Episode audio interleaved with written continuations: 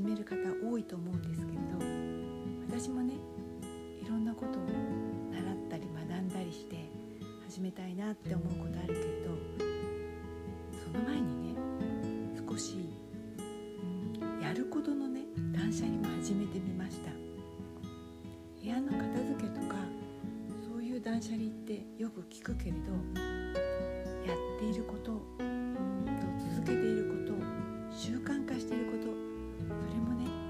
ちょっと立ち止まって一つ一つ見直してみようかなと思いました。なんとなく習慣でやってて何年か経っていると違うやり方の方がいいかなとか違う順番の方がいいかなっていうことあったりしませんか？例えば私家の中で時々、えっと、自重で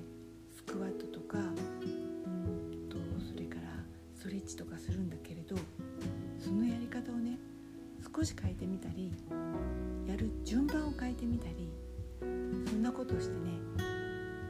なんか新しいことを体に刺激を与えてみたいなと思っています。よくねえっとマッサージとかそれからハリキューとかうんと整体とか体が辛い時に行くことあるじゃないですか多分ね。でその時にえっとどれもね皮膚からの覚神経を通して脳の刺激なんだけれど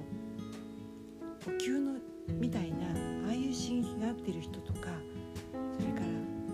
針のねああいう刺激が合う人とかはハリキューバッチリハマるんですって。だけどいまいちかなって思う方はもしかして違う刺激ストレッチとかそれからマッサージとか